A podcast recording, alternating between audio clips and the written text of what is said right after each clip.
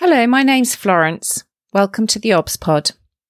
I'm an NHS obstetrician, hoping to share some thoughts and experiences about my working life.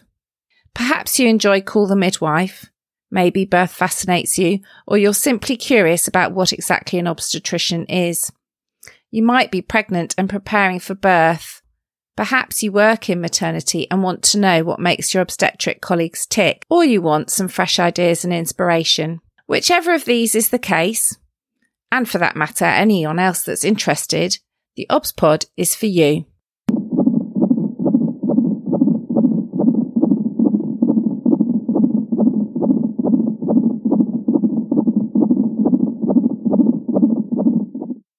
Episode 111 Travel.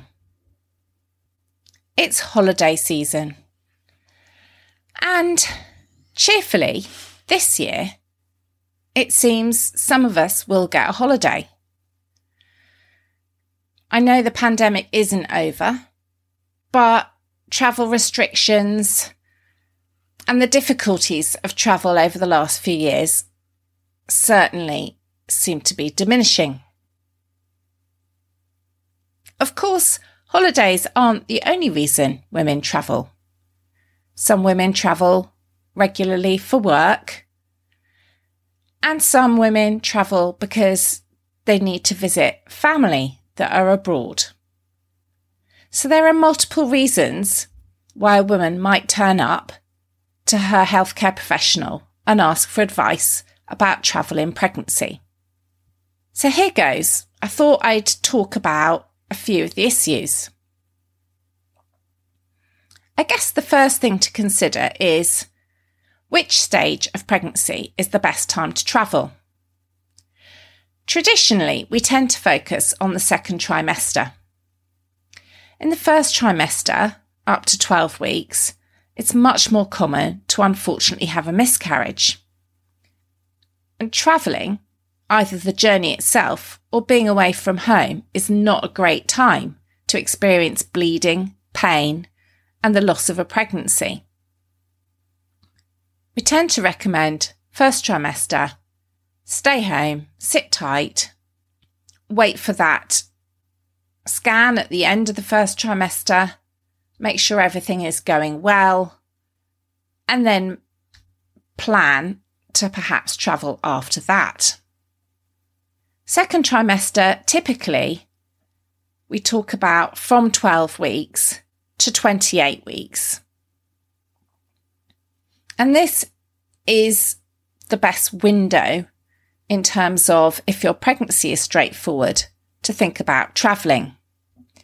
Once you get to 28 weeks in the third trimester, of course, you can still travel, but some of the pregnancy complications tend to occur in the third trimester. So there's more chance of an unforeseen problem developing from 28 weeks onwards. This might be problems with the growth of your baby, problems with your blood pressure, gestational diabetes, obstetric cholestasis, many of the topics that I've already covered in the podcast. In addition to the fact pregnancy complications are a bit more common, we're increasing the numbers of appointments when we'd like to see you and check in on you and your baby. And this is so we can pick up those complications. So, ideally, we recommend sticking to the second trimester. But of course, for some women, this simply isn't possible. I've had women who need to travel a lot for their jobs. And I appreciate now, with the advent of much more virtual working, this may become less necessary. But I've certainly had women who need to do regular day trips or trips of several days to places in Europe during their pregnancy. And many of them will continue this way beyond 28 weeks. And then there's family. If you've got family living abroad, and for example, you haven't seen them for a long time and you need to go and visit, or there's an unforeseen family emergency, an illness, a bereavement, then obviously travel at that point in pregnancy may be important to you and may be perfectly safe. Once you've considered the stage of pregnancy you're at, you then also need to consider why you're going. Is it worth it? And where are you going? And what would be the worst case if something happened while you're away?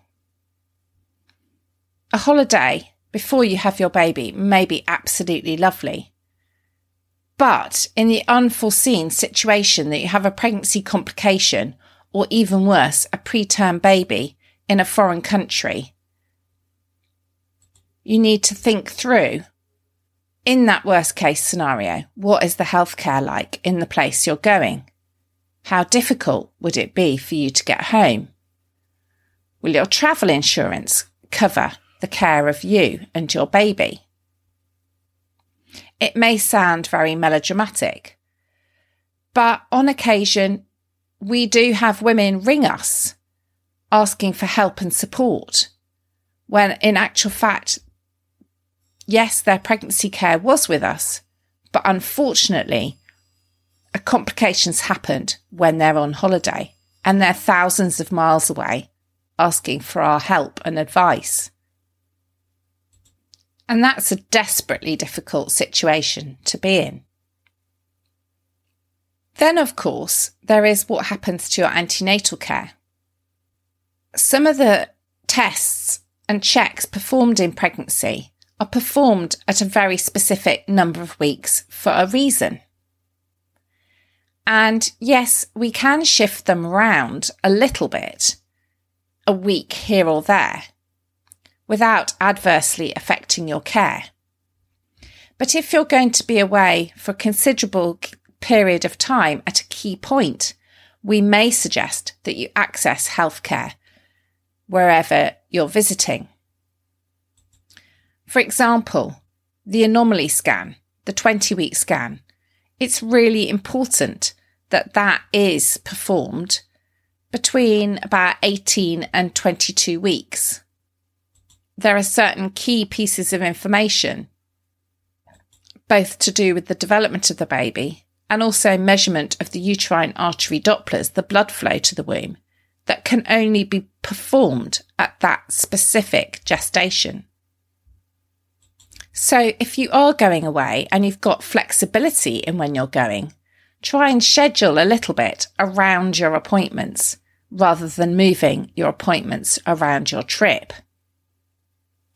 Of course, we will help you if you absolutely do need to go away, but it's worth asking your doctor or midwife if it makes much difference at what week that particular check is performed.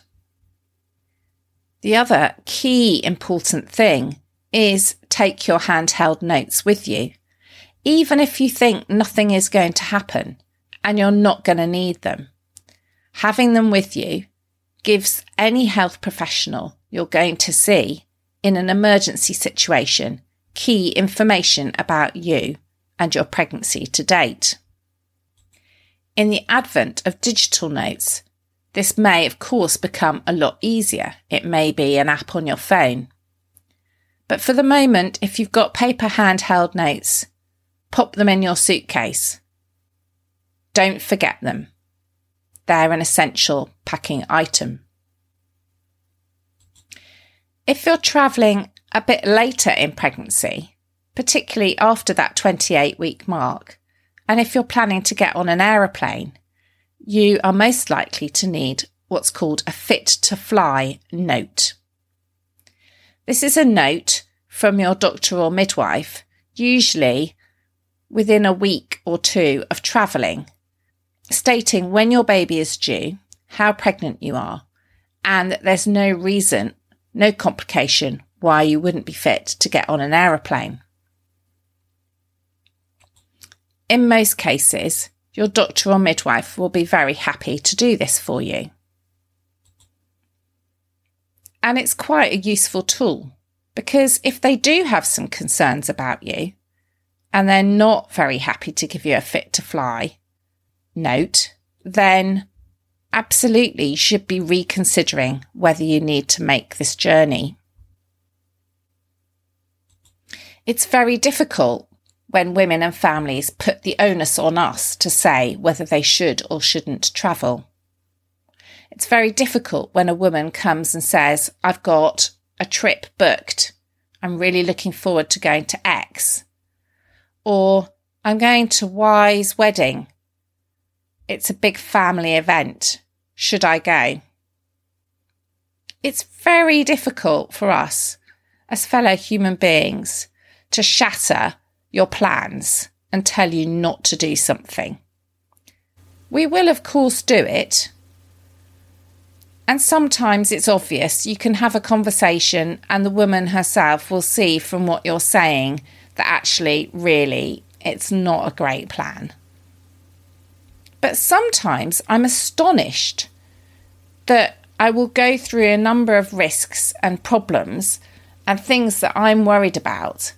And then the woman leaps to the opposite conclusion that I think it's absolutely fine for her to jump on a plane. And then is shocked and sometimes even argues with me when I suggest that really, given the number of risk factors and complications or problems, that I really wouldn't advise it.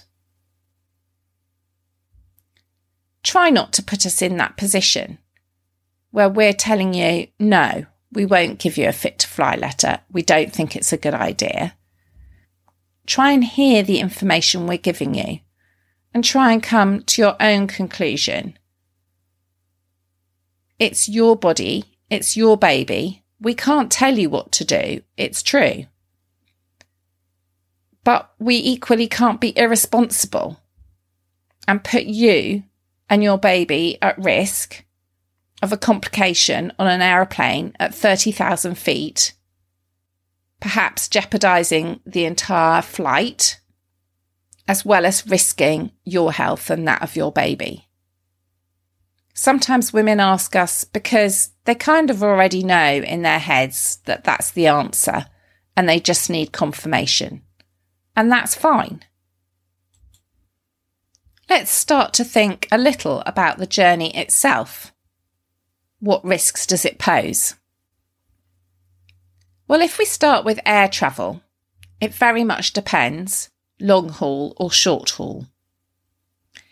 Any woman in pregnancy has a slightly higher risk of blood clots, known as VTE, venous thromboembolism.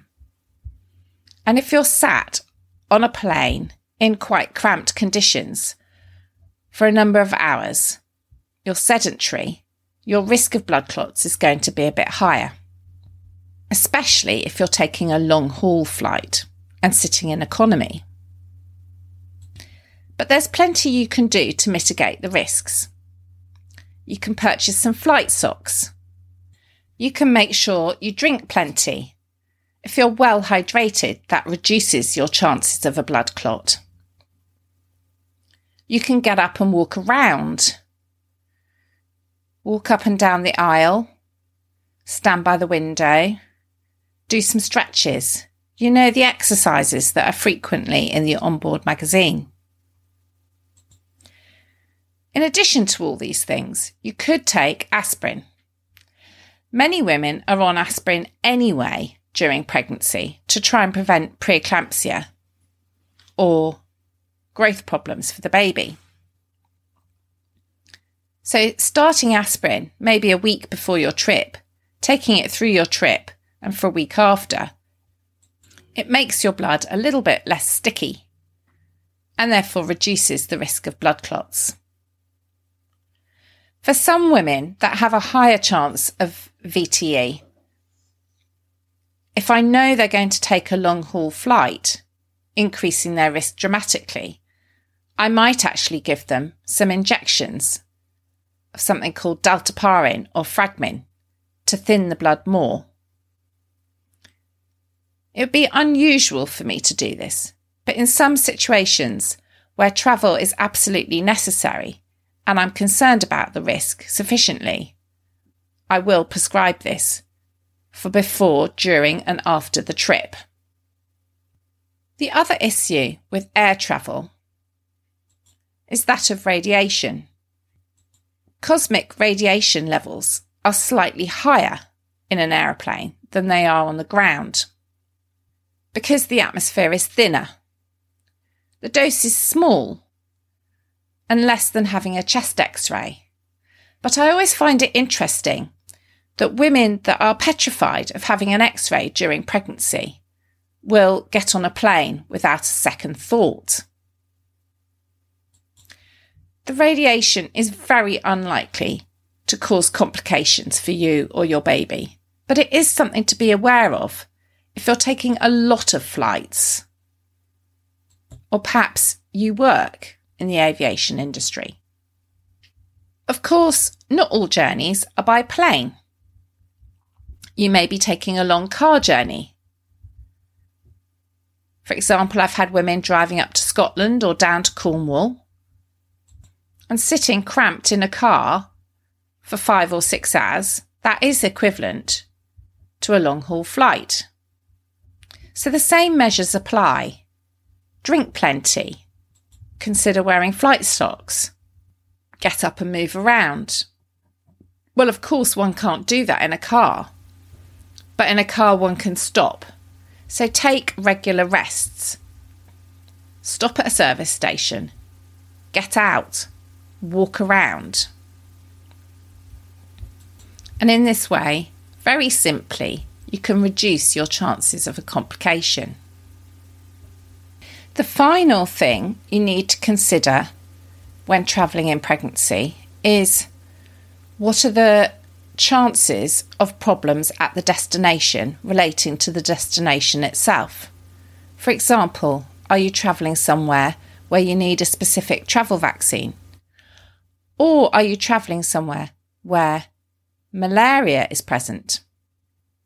I'm not able to give comprehensive travel advice on these issues. You'd need to see a travel health specialist to answer these questions specifically dependent on your destination. But they're important things to consider because we take for granted what we need to do in pregnancy for where we are in the world, not considering what additional health factors may become relevant if we travel to another area of the world where different illnesses, and particularly infections, are present. And whilst Zika virus did not seem to more broadly cause the massive concerns that were originally worried about in South America, certainly there is a lesson there about what you may inadvertently be exposing you and your baby to if you travel to other parts of the world. What's today's zesty bit? I think for healthcare professionals, it's referring women to the good guidance that is available from the RCOG and the NHS about travelling in pregnancy and not being afraid to tell women and families that actually they need to think about their plans. Remember that looking after a woman during the course of her pregnancy may well, in a holistic way, need to contain advice about travel, whether that's holiday, visiting relatives in this country or abroad. Nine months is quite a chunk of time. And it's our responsibility to make sure that women are aware of the advice and help them travel in a safe and responsible way. If you're a pregnant woman listening to this and you're planning a trip, think carefully about what stage of pregnancy, how necessary is the trip, and what are the pros and cons? What's the worst case scenario? And make sure that you can do it in the safest possible window of pregnancy both trying to minimise complications for you and the baby, but also making sure you're receiving uninterrupted antenatal care because it's there for a reason to make sure that your pregnancy is as safe as it possibly can be. Do ask the people caring for you for advice, but don't put them on the spot, expecting them to tell you whether you should or shouldn't travel. You're an adult. You need to take their advice, consider what they're telling you, and be responsible for your health and that of your baby. So, on that note, happy holidays if you happen to be travelling away. Travel safely. I very much hope you found this episode of the OBS Pod interesting. If you have, it'd be fantastic if you could subscribe, rate, and review on whatever platform you find your podcasts, as well as recommending the OBS Pod to anyone you think might find it interesting. There's also tons of episodes to explore in my back catalogue, from clinical topics my career and journey as an obstetrician, and life in the NHS more generally. I'd like to assure women I care for that I take confidentiality very seriously and take great care not to use any patient identifiable information unless I have expressly asked the permission of the person involved on that rare occasion when it's been absolutely necessary. If you found this episode interesting and want to explore the subject a little more deeply, don't forget to take a look at the programme notes where I've attached some links. If you want to get in touch to suggest topics for future episodes, you can find me at the OBSPod on Twitter and Instagram, and you can email me theobspod at gmail.com. Thank you for listening.